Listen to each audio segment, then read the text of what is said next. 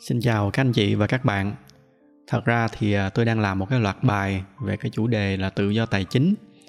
Đây là một cái chủ đề rất là hay và những cái gì mà tôi đang chuẩn bị để mà tôi chia sẻ với các anh chị đó thì tôi cũng rất là tâm đắc. Tuy nhiên, tôi chưa có thu xong. Cách đây mấy ngày thì có một cái câu chuyện khá là thú vị và nó cũng có liên quan đôi chút đến cái chủ đề về đầu tư. Do đó nên à, tôi tranh thủ thu nhanh cái số này để chia sẻ với các anh chị và các bạn trước. Nói về đầu tư cá nhân đó, thì tôi bắt đầu có hoạt động đầu tư tài chính cá nhân, cho bản thân mình cũng khá là lâu rồi. Chi tiết thì tôi sẽ chia sẻ nhiều hơn ở trong cái số về tự do tài chính. Trong toàn bộ cái quá trình đầu tư của mình thì tôi cũng có tích lũy được một số cái kinh nghiệm. Và trong cái chủ đề ngày hôm nay thì tôi sẽ chia sẻ lại với các anh chị hai cái bài học mà tôi rất là tâm đắc tuy là cái số này nó có một số chi tiết về cái thị trường crypto, tuy nhiên tôi cũng xin nói trước là những cái gì mà tôi nói nó không có liên quan gì đến cái việc là tôi đưa ra lời khuyên hay là tôi đưa ra cách để mà các anh chị phân tích cái thị trường crypto để coi nó lên hay nó xuống. Và tôi cũng không có ý định là khuyến khích hay là phản đối các anh chị đầu tư vào đó hay không. Hai cái thông điệp mà tôi muốn chia sẻ đó, nó nằm ở một cái khía cạnh hoàn toàn khác thì với các bạn mà có follow tôi ở trên Facebook đó, thì các bạn để ý là từ trước đến nay tôi chưa bao giờ viết một cái bài hay đăng bất kỳ một cái tin nào về cryptocurrency. Ở Việt Nam mình thì người ta hay gọi là tiền kỹ thuật số hay là tiền ảo. Thì đó là những cái mà như là Bitcoin hay là Ethereum hay là những cái đồng tiền altcoin khác. À nhân tiện thì từ cái đoạn này á, tôi sẽ gọi nhanh nó là crypto thôi, cho nó nhanh thật ra thì gọi đúng nó phải là cryptocurrency. Tại vì crypto nếu mà gọi không á, thì nó chỉ là chữ mã hóa thôi, nó không có ý nghĩa lắm. Nhưng mà cho phép tôi gọi ngắn như vậy cho nó nhanh. Thì hôm nay sẽ là cái lần đầu tiên mà tôi ờ, phá lệ, tôi nói về cái chủ đề này. Nhưng một lần nữa thì tôi cũng muốn nhấn mạnh là cái thông điệp mà tôi muốn chia sẻ nó không có liên quan gì nhiều đến cái việc mà đầu tư tiền kỹ thuật số hết thì à, để bắt đầu đó thì tôi sẽ kể lại cho các anh chị nghe về cái câu chuyện cái cơ duyên vì sao mà tôi biết tới cái cryptocurrency này. Ở đây chắc là có một số anh chị biết là cái lĩnh vực chính mà tôi làm việc đó là trong lĩnh vực công nghệ. À, và tôi có một cái may mắn nữa là tôi được làm ở trong ngành tài chính ở úc trong một cái thời gian khá là dài. Thì bắt đầu từ những cái năm đầu khi mà tôi mới vừa sang úc đó thì là một trong những cái công ty đầu tiên mà tôi làm việc đó là ngân hàng Commonwealth Bank. Ngân hàng Commonwealth Bank là cái ngân hàng lớn nhất ở úc. Nó kiểu giống như là Vietcombank ở Việt Nam mình vậy đó. Nhưng mà Commonwealth Bank thì đầu tư vào công nghệ rất là nhiều. Sau đó khi mà chuyển sang làm consultant đó thì cái khách hàng chính mà tôi phụ trách đó lại là ngân hàng ANZ à, sau này thì tôi có làm thêm một số cái dự án ngắn với lại NAB là National Australian Bank cũng là một cái ngân hàng lớn khác của úc. Sau này khi mà không còn làm consultant nữa đó, tôi chuyển sang làm việc cho một cái công ty fintech. Fintech có nghĩa là những cái công ty về công nghệ tài chính, nghĩa là họ ứng dụng công nghệ vô cái lĩnh vực tài chính. Thì cái công ty fintech mà tôi làm việc đó, nó lại có một số cái dự án hợp tác chung với một cái ngân hàng khác nữa là ngân hàng Westpac. Do đó nên đếm đi đếm lại đó là tôi đã có dịp làm việc với đủ bốn cái ngân hàng lớn nhất ở úc rồi ở úc họ gọi đó là the big four. Thì chính vì có một cái thời gian làm việc khá là lâu ở trong ngành tài chính và công nghệ nên cũng vì đó mà tôi có một cái cơ duyên được biết tới crypto từ khá là sớm. Khi đó thì hầu hết những cái người mà trao đổi về crypto đó, đa số là làm ở trong cái lĩnh vực công nghệ mà chính xác hơn là fintech nghĩa là công nghệ về tài chính. Thì ban đầu khi mà lần đầu tiên mà biết tới crypto đó thì tôi rất là hứng thú tuy nhiên cái thời điểm đó thì tôi cũng không có mua bán hay là đầu tư gì hết. Chỉ là tôi thích tìm hiểu nó về cái khía cạnh công nghệ thôi. Thì uh, chia sẻ thêm với các anh chị về bitcoin cái thời điểm đó. Lúc đó thì hầu hết những cái người mà ở trong cái cộng đồng trao đổi về crypto đa số là những cái người làm về kỹ thuật. Một nhóm khác thì là những cái người mà làm về tài chính. Nhưng mà hầu hết là lúc đó tất cả mọi người đều trao đổi ở trên cái góc độ là kỹ thuật nghĩa là trao đổi về công nghệ blockchain hoặc là trao đổi về những cái kỹ thuật ở trong cái khía cạnh về tài chính. Sẵn đây thì để tôi kể thêm cho các anh chị nghe một cái câu chuyện. Đó là trong một cái khoảng thời gian dài đó, thì trong cái cộng đồng này nó có một cái sự tranh luận, nó chia ra làm hai nhóm. Một cái nhóm thì có quan điểm là coi bitcoin nó như là một cái đồng tiền, thì tiếng anh nó gọi là fiat money. Cơ bản là cái nhóm này họ xem nó như là một cái công cụ dùng để thanh toán. Và một cái nhóm còn lại đó thì họ lại có xu hướng xem bitcoin là một cái công cụ dùng để lưu trữ giá trị. Nó là giống như một dạng giống như vàng vậy đó. Thì sau rất là nhiều những cái tranh luận, thì mọi người từ từ, mọi người chuyển sang, có xu hướng xem nó như là một cái công cụ dùng để lưu trữ nhiều hơn. Cái lý do là vì ở một số mặt kỹ thuật, cái bitcoin nó có hai cái vấn đề lớn. Cái thứ nhất, đó là về tốc độ thanh toán của bitcoin nó khá là chậm để mà dễ cho các bạn hình dung đó, thì các bạn tưởng tượng là các bạn đi ăn một cái tô phở. Thì bạn để ý là khi mà thường khi mà mình trả bằng cái thẻ tín dụng đó, thì từ cái khoảng thời gian mà mình tháp cái thẻ lên cái máy thanh toán đó, thì nó sẽ mất đâu đó khoảng 2 đến 3 giây để cái màn hình nó hiện lên cái chữ approve. Thì coi như là sau đó là cái transaction đó là nó xong. Thật ra đằng sau nó thì nó chưa có xong đâu.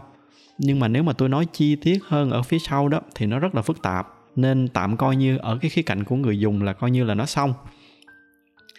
Nhưng mà thỉnh thoảng á, bạn sẽ gặp cái trường hợp là vì một cái trục trặc nào đó ví dụ như là mạng chậm chẳng hạn thì nó sẽ mất lâu hơn. Lúc đó thì bạn với người bán sẽ đứng nhìn nhau khoảng đâu đó khoảng 5 10 giây gì đó để chờ. Còn riêng với Bitcoin đó, thì cái khoảng thời gian này nó dài hơn rất là nhiều. Nó có thể lên đến 5 đến 10 phút hoặc thậm chí là hơn nữa nghĩa là bạn và ông chủ trong cái trường hợp đó là phải đứng nhìn nhau từ 5 đến 10 phút. Nghĩa là riêng về cái đoạn này thôi là bitcoin là gần như không thể đáp ứng được là một cái công cụ thanh toán. Ngoài ra đó thì bitcoin và hầu hết các cái đồng tiền kỹ thuật số hiện tại, nó còn có một cái vấn đề nữa, đó là cái biên độ dao động về giá trị của nó rất là lớn. Ở trong tiếng anh nó gọi là volatile, ở tiếng mỹ thì nó gọi là volatile nghĩa là cái giá cả của nó lên xuống với một cái biên độ rất là cao. Tuy ví dụ là một cái trường hợp mà nó hơi extreme một tí xíu. Ví dụ là bạn mua một cái tô phở, lúc mà bạn mua đó thì nó là 25 ngàn. Nhưng mà đến khi mà bạn ăn xong đó, có thể cái giá trị nó chỉ còn là 15 ngàn hoặc là nó tăng lên 25 ngàn. Nghĩa là cái biên độ về giá trị của nó tăng giảm rất là nhanh. Thì cái yếu tố này nó rất là khó để mà nó dùng làm một cái công cụ thanh toán các bạn để ý là hầu hết các cái đồng tiền fiat đó là nó có thể lên xuống, nhưng mà với một cái biên độ rất là nhỏ, trừ những cái trường hợp đặc biệt như là đồng Venezuela chẳng hạn. Trong cái giai đoạn mà nó mất giá đó, thì ngày hôm nay là bạn sách 10 đồng đi, bạn có thể mua được một cái gói xôi. Nhưng mà ngày hôm sau đó thì bạn phải sách theo 100 đồng thì bạn mới mua được một cái gói xôi tương tự như vậy. Thì đó là cái ví dụ về cái chuyện là giá trị của cái đồng bitcoin, nó nó tăng giảm cái biên độ nó rất là lớn nhưng mà thật ra thì cái thời gian đầu á, cái đồng bitcoin nó cũng không có tăng nhiều. Nên cái chủ đề chính mà tranh luận lúc đó thì đa số là vì cái tốc độ thanh toán. Ngoài ra thì nó còn có những cái hạn chế khác nữa. Và chính vì nó có những cái hạn chế như vậy, nên dần dần ở trong cộng đồng lúc đó thì mới bắt đầu thiên về cái ý kiến bitcoin. Nó sẽ thiên về một cái công cụ lưu trữ hơn là một cái công cụ thanh toán. Đó là lý do mà vì sao mà bây giờ mọi người hầu hết đều nghe là người ta so sánh bitcoin với vàng chứ không có còn mấy ai so sánh nó với tiền nữa. Thì à, cũng cái thời điểm đó là cái thời điểm mà tôi bắt đầu tôi tìm hiểu về ethereum. Bởi vì lúc đó tôi rất là hứng thú với cái khái niệm smart contract của ethereum. Tôi sẽ không có đi sâu về những cái vấn đề kỹ thuật vì nó không phải là cái mục đích chính của cái clip này. Nhưng mà về cơ bản đó là ethereum được tạo ra như là một cái hệ sinh thái, chứ không phải chỉ là một cái công cụ và riêng với cái smart contract đó thì nó sẽ giúp giải quyết được rất là nhiều những cái hạn chế mà tôi vừa nói ở bên trên của bitcoin. À, quay trở lại cái câu chuyện về bitcoin. Lúc đó thì tôi và một cái nhóm bạn làm cùng công ty và mấy người bạn đó đều là những cái người rất là giỏi về kỹ thuật. Thì à, tụi tôi rất là đam mê về công nghệ và tài chính nên cả nhóm cứ cắm đầu cắm cổ tìm hiểu rất là sâu về cái công nghệ blockchain này thậm chí là có thời điểm chúng tôi tổ chức liên tục những cái lunch and learn ở trong công ty về cái chủ đề này. Lunch and learn là một cái hoạt động mà các công ty ở úc rất là thường hay tổ chức. Nghĩa là trong những cái giờ ăn trưa đó, thì sẽ có những cái cá nhân hoặc là một cái nhóm nào đó đứng lên chia sẻ những cái kiến thức mà mình biết cho những cái đồng nghiệp xung quanh. Thì tới cái thời điểm này là tôi và cái nhóm bạn đó đã tìm hiểu cũng được khá lâu về bitcoin rồi và lưu ý là chúng tôi chỉ tìm hiểu về nó dựa trên cái góc độ về công nghệ và kỹ thuật tài chính, chứ hoàn toàn không phải là nhìn nó ở cái góc độ đầu tư như đại đa số mọi người ở thời điểm sau này. Lúc đó thì chúng tôi có một vài coin, chủ yếu là để test những cái thứ mà tụi tôi tìm hiểu. Giống như là kiểu bây giờ các bạn nghiên cứu về một cái gì đó thì các bạn bỏ ra vài chục đô hoặc là vài trăm đô để mua thiết bị để mà phục vụ cho cái việc nghiên cứu đó và lúc đó thì cũng không có ai nghĩ gì về cái việc đầu tư để mà sau này nó trở thành mấy chục ngàn đô la như là giá hiện tại đâu. Rồi, bây giờ tới cái đoạn hấp dẫn. Tôi sẽ kể cho các anh chị nghe cái lý do vì sao mà tôi có 100 đồng Ethereum thì như hồi nãy đã nói đó, cho tới cái giai đoạn này đó, thì hầu hết là nếu mà chúng tôi có mua những cái đồng tiền kỹ thuật số đó, thì là chủ yếu để mà thử nghiệm, để mà nghiên cứu làm một số cái transaction qua lại, rồi làm một số cái test linh tinh nào đó về kỹ thuật. Cho đến một cái đợt mà nó có một cái sự kiện nó xảy ra như vậy, thì tôi còn nhớ cái thời điểm đó là cái khoảng mà cuối 2015 đầu 2016 gì đó, thì lúc đó cái công ty chỗ tôi làm việc nó có tổ chức cái hoạt động gọi là hackathon thì à, dành cho các anh chị nào mà không biết đó, thì đây là một cái hoạt động mà nó rất là hay được tổ chức ở các công ty công nghệ ở nước ngoài. Thì đại loại là cái hoạt động đó nó sẽ diễn ra trong vòng khoảng từ 24 đến 48 tiếng, tùy theo công ty. Tất cả mọi người ở trong công ty đều có thể tham gia. Ai có cái ý tưởng gì đó thì sẽ form lên cái team của mình. Rồi à, sau đó thì bắt đầu cùng nhau mà làm cái dự án đó rồi cuối cái thời gian đó thì ờ, bạn sẽ present lại cái kết quả của cái dự án đó với công ty, và từ đó là cả công ty mọi người sẽ vote cho cái dự án của bạn. Thì ờ, thời điểm đó tôi với một cái bạn nữa trong công ty, thì cái bạn này là người thụy sĩ. Thì hai đứa tôi quyết định là sẽ lập lên một cái team và làm một cái dự án có liên quan đến blockchain. Và sau đó thì cái dự án của tụi tôi được giải nhì và cái giải thưởng là 3.000 đô thì sau đó thì là tôi với bạn tôi với quyết định là chia đôi rồi sách đi mua crypto coi như là kỷ niệm. À, cũng nhắc lại một lần nữa là cái thời điểm đó đa số mọi người không có mấy người biết tới crypto là gì trừ những cái người làm công nghệ như chúng tôi. Và vì cái thời điểm đó thì cũng còn rất là rẻ nên cũng không có mấy ai mà quan tâm tới cái khía cạnh tài chính của nó như hồi nãy giờ tôi có nói đó thì trước đó tụi tôi nếu mà có mua thì cũng chỉ mua vài trăm đô với cái mục đích nghiên cứu là chính. Không có ai nghĩ gì tới cái việc là sẽ đầu tư hay xin lời gì từ nó cả. Thì à, cái lần này thì tụi tôi sắp tiền đi mua thì cũng với cái mindset như vậy. Chủ yếu là mục đích mua để làm kỷ niệm để mai mốt nhìn lại thì có chuyện để kể với nhau cho vui. Thì tụi tôi chia cái khoản tiền thưởng đó ra làm hai. Cái bạn Jordan đó à, là cái bạn mà làm chung với tôi á thì bạn à, sách 1.500 à, đô. Bạn mua được đúng 2 đồng Bitcoin, có dư ra được một chút tiền. Tôi thì tôi cũng lấy 1.500 đô của mình để mà mua được 100 đồng Ethereum. Lúc đó Ethereum nó hình như là 12 13 đồng gì đó, thì nói chung là cũng dư được một chút. Thì mấy cái khoản dư đó là tụi tôi lấy đi ăn trưa. Một cái lý do nữa đó là do là trước đó thì tụi tôi có mua thử mấy cái ledger và lần này tụi tôi muốn mua để mà bỏ nó vô để mà lưu trữ thì thật ra mua ít bỏ vô lưu trữ cũng được nhưng mà tại vì nhân sẵn với cái mục đích là mua kỷ niệm đó thì ờ, mua bỏ vô. Để tôi giải thích nhanh cho những ai không biết thì khi mà mình sở hữu crypto đó thì nó sẽ có hai cái loại lưu trữ. Một cái dạng nó gọi là hot storage uh, và một cái dạng còn lại nó gọi là cold storage. Hot storage nó giống như là kiểu bạn có vàng và bạn để vàng ở trong ngân hàng còn cold storage thì nó giống như là bạn lấy vàng về, rồi bạn bỏ vô tủ nhà mình khóa lại, tự mình giữ cái vàng đó. Thì đó là cái sự tích mà tại sao mà tôi có 100 đồng Ethereum. Nói thêm với các bạn là nếu mà tôi còn giữ nguyên 100 đồng Ethereum này tới bây giờ đó, thì tôi sẽ có khoảng 200 ngàn đô.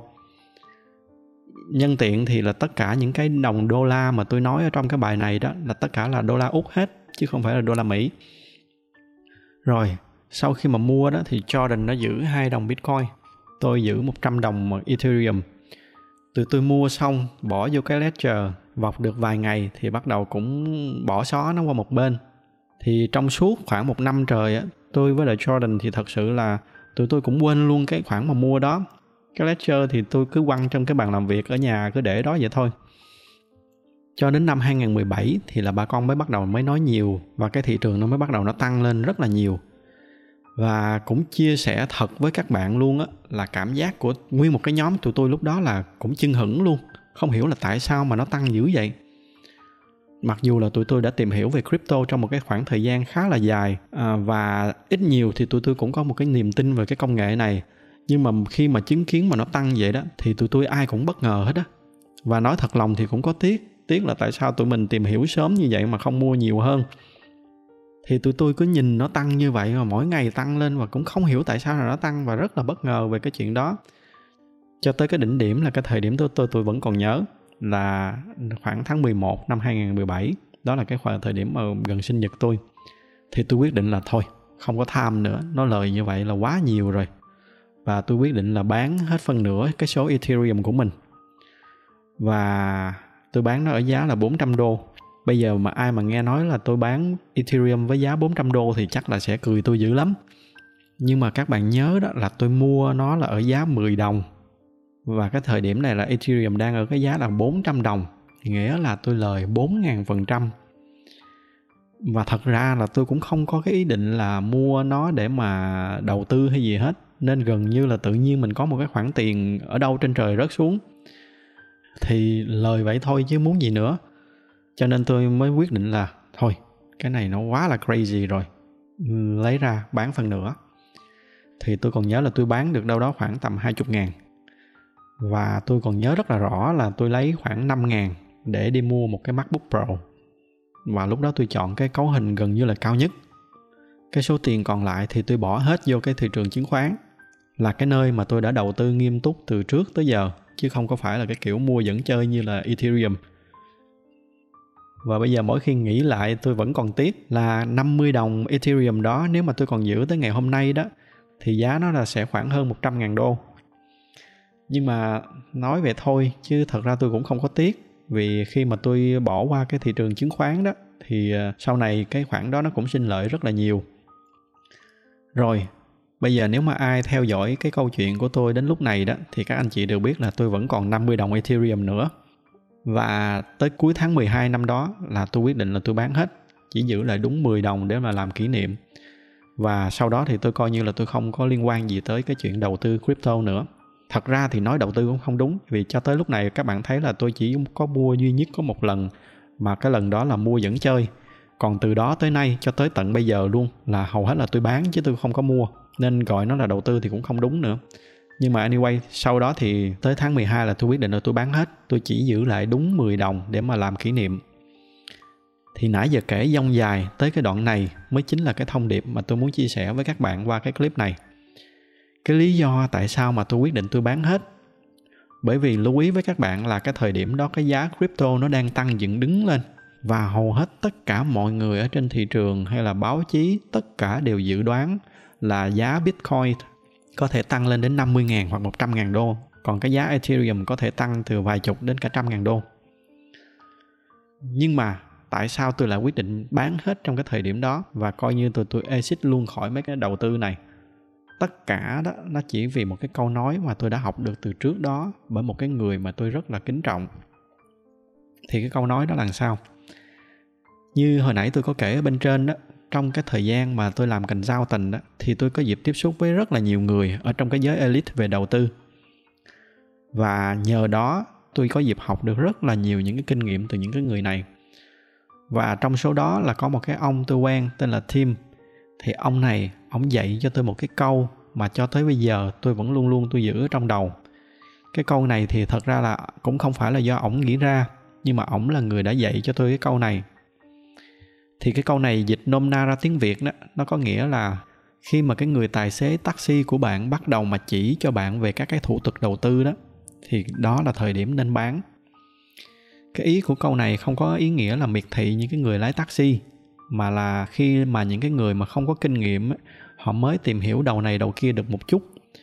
À, thì người ta sẽ có cái xu hướng là người ta nghĩ mình đã là một cái chuyên gia rồi. À, và đây là một cái hiệu ứng mà nó gọi là cái hiệu ứng Dunning and Kruger trên cái website của tôi thì có lần tôi ờ, có viết về cái chủ đề này. Tôi sẽ để một cái link ở trong cái phần mô tả bên dưới để cho các bạn nào mà có muốn tìm hiểu đó thì có thể đọc. Thì cái ý nghĩa của câu nói này á, là khi mà thị trường có quá nhiều những cái người này đó, thì đó là cái lúc mà mình nên tránh. Ông Warren Buffett thì ông cũng có một cái câu nói rất là nổi tiếng mà nó dịch ra đó là mình hãy biết sợ khi mà những người khác đang tham lam và mình hãy tham lam khi mà những người khác đang sợ thì cái ý của ổng là những cái khi mà cái thị trường nó trở nên crazy mọi người giành giật để mà mua và giá nó cứ lên điên rồ đó thì lúc đó là cái lúc là nên cẩn trọng. Còn khi mà thị trường đang sợ đó mọi người đều nói những cái negative về thị trường đó thì những cái lúc đó là những cái lúc mà nên cân nhắc để mà mua. Rồi quay trở lại cái lý do tại sao mà tôi bán uh, hết những cái đồng ethereum còn lại của mình thì tôi còn nhớ đó là một cái buổi ăn trưa vào trước cái ngày Christmas của năm 2017 cùng với một cái nhóm bạn ở trong công ty. À, nhóm bạn này không phải là cái nhóm bạn công nghệ mà nãy giờ tôi kể, nó là một cái nhóm bạn khác nữa. Thì đây là một cái bữa ăn trưa trước cái ngày mà nghỉ Christmas. Thì trong đó có một cái người bạn trong suốt buổi các bạn đó bạn cứ nói suốt về tương lai của Bitcoin và bạn ngồi bạn giảng cho những cái người còn lại là vì sao mà Bitcoin tốt rồi vì sao nó là một cái công cụ thanh toán xuyên biên giới, vì sao nó sẽ thay đổi thế giới gì đó? Thì tôi ngồi, thì ban đầu tôi nghe, tôi không có nói gì. Nhưng mà sau đó thì tôi ngứa miệng, tôi bắt đầu tôi hỏi một vài cái câu hỏi sâu hơn về kỹ thuật và những cái về regulation, về quản lý tài chính của các cái chính phủ á. Thì cái người bạn đó bạn ú ớ. Thì tôi mới phát hiện ra là à đây là một người lái taxi và tối đó tôi về, tôi quyết định tôi bán toàn bộ cái số Ethereum còn lại của mình. Chỉ chừa lại đúng 10 đồng và tôi coi như đó là để làm kỷ niệm. Và tôi cũng không có phải là hay gì đâu. Sau đó thì giá Ethereum nó tiếp tục nó tăng. Lúc mà tôi bán thì nó là khoảng 1.000 đô Úc một đồng. Và nó tiếp tục nó tăng lên đâu đó khoảng tới tháng 1 của năm sau đó, là đỉnh điểm của nó là 1.700 đô la một cái đồng Ethereum. Thì nếu mà bạn hỏi lúc đó tôi có tiếc hay không đó, thì tôi có tiếc chứ nhưng mà bây giờ nhìn lại thì chắc là ai cũng biết là sau đó là cả cái thị trường crypto nó crash và có những cái thời điểm là giá Ethereum nó giảm xuống còn có hơn 100 đô một đồng thôi. Kể từ đó thì tôi càng tin cái bài học mà ông Tim ông đã dạy cho tôi. Đó là khi những cái người lái taxi trở thành những cái người chuyên gia thì lúc đó là lúc nên exit. Ở đây tôi xin nhấn mạnh là cái câu nói này nó không có ý chê bai hay miệt thị gì những người lái taxi. Nó chỉ là một cái câu nói mang tính hình tượng ý là nói những cái người mới tìm hiểu đầu này một chút, đầu kia một chút, rồi nghĩ mình đã trở thành chuyên gia. Thì cái câu chuyện nó cũng chưa dừng lại ở đây. Nếu mà các bạn còn nhớ đó, thì tới lúc này đó, thì tôi vẫn còn giữ lại 10 cái đồng Ethereum mà tôi giữ là làm kỷ niệm đó. Thì suốt 3 năm trời, tôi gần như là tôi không có để ý gì tới nó nữa. Tại vì tôi xác định khi mà tôi bán hết cái mớ Ethereum kia đó, là coi như tôi không có quan tâm tới cái thị trường crypto nữa. Cho đến gần đây, nghĩa là sau 3 năm trời thì cái thị trường crypto nó bắt đầu nó tăng trở lại và lần này nó tăng còn kinh khủng hơn nữa. Và tôi vẫn giữ 10 đồng đó cho tới cách đây mấy ngày, mới tuần trước đây thôi, là tôi quyết định tôi bán hết. Và cái lý do tôi bán là cũng cùng một cái lý do. Cái lý do đó là ở trong một cái buổi tối gần đây thì tôi có nói chuyện với một cái cậu em. Và sau một cái lúc trao đổi đó thì tôi mới nhận ra là cậu em này rất là giống cái cậu bạn kia của tôi 3 năm về trước thì cậu này cũng có bỏ tiền mua và thắng được một chút. Rồi cậu cũng có đọc đầu này, đọc đầu kia một chút. Nhưng mà sau một lúc nói chuyện đó, thì tôi phát hiện ra là cậu cũng là một người lái taxi. Thì trước giờ tôi có một cái nguyên tắc cho bản thân đó, là khi mà tôi đã xác định được ai ở trong cái tình trạng này đó, thì tôi sẽ ngưng, không có tranh luận nữa. Thì tôi kết thúc cái buổi nói chuyện chỉ với một cái lời dặn là hãy cẩn thận coi chừng là em đang không biết những cái gì mà mình không biết và tối hôm đó tôi quyết định là tôi bán hết 10 đồng Ethereum còn lại của mình. Đó là tối ngày 22. Và bây giờ nếu mà mọi người xem lại biểu đồ đó thì thấy là ngay ngày hôm sau là ngày 23 là thị trường crash. Thì ở đây tôi không có cái ý định nói là tôi hay. Cái việc mà nó crash sau những cái lần mà tôi bán đó là hoàn toàn là trùng hợp. Ờ, bởi vì những cái lần tôi bán đó là hoàn toàn không có tính toán gì hết. Tất cả là vì cái câu nói kia và cũng có thể là trong tương lai nó sẽ tăng trở lại rất là nhiều nữa. Cái đó tôi không biết. Nhưng mà cho dù nó là trùng hợp hay không đi nữa, thì bây giờ tôi vẫn rất là tin vào cái câu nói kia. Khi mà cái người lái taxi trở thành một chuyên gia, thì đó là lúc nên bán. Thì qua cái câu chuyện nãy giờ đó, là tôi đã lồng ghép vô hai cái điều mà tôi muốn chia sẻ với các bạn khi mà các bạn đầu tư vào bất kỳ một cái gì. Cái điều thứ nhất đó là mình phải biết cái gì mà mình không biết cái điều này rất là quan trọng.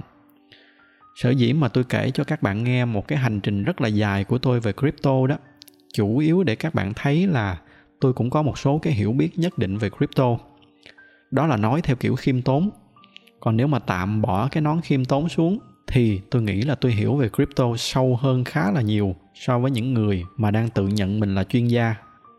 Tuy nhiên, tôi vẫn tự xác định rất là rõ cho mình là cái lĩnh vực này nằm ngoài cái tầm hiểu biết của tôi tôi có thể hiểu được đôi chút về công nghệ, về cách nó vận hành, nhưng mà toàn bộ về những cái cách mà thế giới tiền tệ nó vận hành như thế nào, rồi cách mà các cái chính phủ quản lý đồng tiền ở trên thế giới, thì tôi xác định rất là rõ là tôi không đủ kiến thức. Cái đoạn này là tôi nói thật, chứ không phải là tôi đang giả bộ khiêm tốn. Những cái đó nó nằm ngoài tầm hiểu biết của tôi ở thời điểm hiện tại. Và cái mấu chốt ở đây là mình phải xác định được cái gì mình biết và cái gì mình không biết nhân tiện đây thì tôi cũng xin chia sẻ thêm một cái câu chuyện ngắn cũng là từ cái cậu em lúc nãy. Thì cũng chính là cậu em đó có một cái lần là cậu đầu tư vào dầu, nghĩa là về commodity đó, và cậu thắng được một chút. Khi mà tôi nhìn vô thì tôi thấy rõ ràng đó là may mắn chứ không có tính toán gì hết á. Nhưng mà sau đó thì tôi bắt đầu tôi thấy cậu, bắt đầu cậu giảng về commodity. Thì lúc đó tôi có bỏ thời gian để mà tôi chia sẻ với cậu một cái kinh nghiệm như vậy trong cái thời điểm mà tôi làm cành sau tình đó, thì là do công ty tôi lúc đó là một trong những cái đối tác tài trợ cho cái diễn đàn kinh tế thế giới, đó là World Economic Forum. Nên có một lần tôi được đi cùng cái công ty tham dự cái sự kiện này. Cái diễn đàn kinh tế thế giới đó, nó là nơi mà các cái lãnh đạo ở của các nước, các cái chuyên gia kinh tế, các cái tổ chức về dầu mỏ, các cái ngân hàng, các cái quỹ đầu tư lớn, họ ngồi lại với nhau để mà từ đó họ trao đổi và họ hoạch định một số cái chiến lược về việc vận hành nền kinh tế cho cả thế giới. Thì khỏi phải nói là với một cái người mà mới lần đầu tiên được tham dự như tôi á, thì hiển nhiên là tôi bị choáng ngợp rất là nhiều. Nhưng mà nhờ cái khoảng thời gian đó mà tôi rút ra được một cái bài học rất là giá trị cho bản thân mình. Đó là những cái thứ như là dầu, vàng, nói chung là commodity hoặc là forex thì 90% người mà đầu tư những cái đó đó đều là đánh bạc hết, không có đầu tư gì hết á. Chỉ có một cái nhóm nhỏ là có một số cái kiến thức về phân tích thì mới có cái xác suất lớn hơn một chút, nhưng vẫn là đánh bạc. Cái kiểu giống như là đánh bạc nhưng mà có biết tính toán chút xíu. Còn 90% còn lại là hoàn toàn là đánh bạc may rủi còn cái nhóm mà những người mà chơi cái này mà nó không phải là đánh bạc đó thì họ ngồi xa chúng ta lắm. Họ chính là người ngồi ở mấy cái diễn đàn kinh tế thế giới kia kìa. Thì nhờ có cái dịp trải nghiệm cái chuyến đi đó đó mà tôi xác định rất là rõ cho mình là tôi không đủ kiến thức để mà trade những cái commodity. Nếu mà tôi có mua vàng á, thì chỉ với một cái lý do duy nhất là để tôi dự trữ tiền, chứ tôi không có trade vàng để mà tìm kiếm cái lợi nhuận từ nó. Bởi vì đơn giản là tôi biết là mình không có đủ kiến thức, không có đủ thông tin để mà trade những cái thứ này. Thì tương tự như vậy với cái câu chuyện về crypto cũng vậy. Như tôi đã nói với các anh chị là tôi xác định rất là rõ là mình không đủ hiểu biết về cái mảng này. Những cái gì mà tôi biết nó không đủ để mà tôi ra quyết định đầu tư, mà nó không phải là đánh bạc. Tôi chỉ dám nhận là mình hiểu được một chút về cái công nghệ chạy đằng sau nó, về cách hoạt động của cái công nghệ blockchain à, một lần nữa thì tôi muốn nhấn mạnh là tôi không bài bác bitcoin hay là ethereum hay là cryptocurrency nói chung. Thậm chí là qua cái câu chuyện ngày hôm nay thì các anh chị thấy là tôi rất là thích những cái công nghệ này. Và ở một cái mặt nào đó thì tôi tin là blockchain nó còn áp dụng được rất là nhiều cho những cái lĩnh vực khác. Nhưng cái mà làm tôi sợ mỗi khi mà tôi nhìn vô cái thị trường crypto hiện tại đó thì tôi thấy là quá là đông những cái người mà tiếng Anh nó gọi là fear of missing out, là FOMO FOMO. Là những cái người mà cứ nghe xung quanh đầu tư thì mình cũng nhảy vô mình đầu tư. Thấy giá tăng thì sợ là không đến lượt mình nên cũng nhảy vô bỏ tiền vô để mà mua, để đầu tư theo mọi người. Và nghe tin tức đầu này một chút, đầu kia một chút. Thì tôi nhìn xung quanh rồi tôi thấy là hết 90% là những cái người như vậy. 10% còn lại là những cái người mà đang manipulate thị trường mà nói một cách dân giả đó thì tiếng việt mình hay gọi đó là những cái người lùa gà. Cái chủ đề về bitcoin ấy, nó là một cái chủ đề rất là nhạy cảm. Tôi thì tôi quan sát và tôi thường thấy là nó chia ra làm hai cái thái cực. Một đầu là những người không tin về crypto và chê nó thậm tệ. Một đầu là những cái người rất tin vô nó và ca ngợi nó hết lời. Tôi thì tôi không có ý định bài bác theo cái hướng nào cả vì như tôi nói đó, thật sự là tôi cũng không biết là tương lai của crypto nó sẽ đi về đâu. Nó có thể trở thành 500.000 đô và trở thành cái công cụ để lưu trữ cái giá trị mới cho thế giới. Nhưng mà nó cũng có thể là một cái bong bóng, tôi không biết được. Và cái mấu chốt ở đây là tôi không biết. Và chính vì không biết nên tôi quyết định là tôi sẽ ngồi ở bên lề và làm khán giả, ít nhất là trong cái thời điểm hiện tại. Thì theo tôi, cái cách tốt nhất ở trong cái thời điểm hiện tại đó là mình có một số cái hiểu biết nhất định về nó và mình có một cái nhìn công bằng cho cả hai hướng. Nếu mà sau khi mà mình hiểu rồi và mình thấy là cái lĩnh vực này nó quá rộng so với những cái hiểu biết của mình, thì tôi cũng giống như bạn, chúng ta cùng ngồi xem. Muốn đầu tư thì còn rất là nhiều những cái kênh đầu tư khác để chúng ta có thể đầu tư cho tiền của mình. Vì với bản thân tôi thì tôi xác định rất là rõ cái phương châm đầu tư của mình. Đó là khi mà tôi đầu tư vào một cái gì đó đó, thì nó phải là đầu tư chứ không phải là đánh bài nếu mà muốn đánh bài thì tôi đi vô casino tôi chơi. Thì đó là cái điều thứ nhất mà tôi muốn chia sẻ với các bạn. Không chỉ riêng trong lĩnh vực đầu tư, mà trong tất cả các cái khía cạnh của cuộc sống, cái điều rất là quan trọng là phải xác định được đâu là cái điều mình biết, đâu là cái điều mình không biết. Cái việc mà xác định được những cái gì mà mình không biết đó, tôi nghĩ là đôi khi nó còn quan trọng hơn cả những cái gì mà mình đã biết nữa. Tiếng anh nó có một cái từ nó gọi là ignorant đây là những cái người mà không biết những cái gì mà mình không biết. Và cái này là tôi nghĩ nó còn nguy hiểm hơn cả cái từ stupid nữa, là dốt đó. Bởi vì dốt thì mình còn có thể học để mà từ từ mình thoát ra khỏi cái dốt của mình. Còn đã là ignorant là mình không biết những cái gì mà mình không biết. Do đó nên mình cũng không có học tiếp để mà lắp vô cái khoảng dốt đó, thì cái này lại còn nguy hiểm hơn cả stupid nữa. Đó là cái bài học thứ nhất mà tôi muốn chia sẻ với các bạn.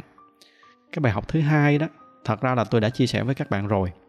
Nó chính là cái câu nói đó, khi mà người tài xế họ bắt đầu họ trở thành chuyên gia đó, thì đó là lúc chúng ta nên exit. Cái câu nói này tôi thấy nó đúng trong mọi trường hợp, dù nó là bitcoin hay là nó là thị trường chứng khoán hay nó là thị trường địa ốc. Khi nào mà bạn nghe quá nhiều về những cái người mà không chuyên đó, bắt đầu đưa ra những cái lời khuyên cho xung quanh đó, thì đó là cái nút mà nên cẩn trọng đó là hai cái thông điệp mà tôi muốn chia sẻ với các bạn ở trong cái số kỳ này. Thứ nhất, hãy cố gắng biết những cái gì mà mình không biết. Và thứ hai là hãy cẩn trọng khi mà cái người lái taxi trở thành chuyên gia. Thì tôi xin kết thúc cái số này tại đây. Nếu mà các anh chị thấy những cái nội dung này nó có giá trị đó, thì nhờ các anh chị chia sẻ cho bạn bè của mình. Tôi thì tôi đang chuẩn bị một cái loạt những cái số sắp tới về cái chủ đề là tự do tài chính như nãy tôi có nói đó, đây là cái chủ đề mà tôi rất là tâm đắc.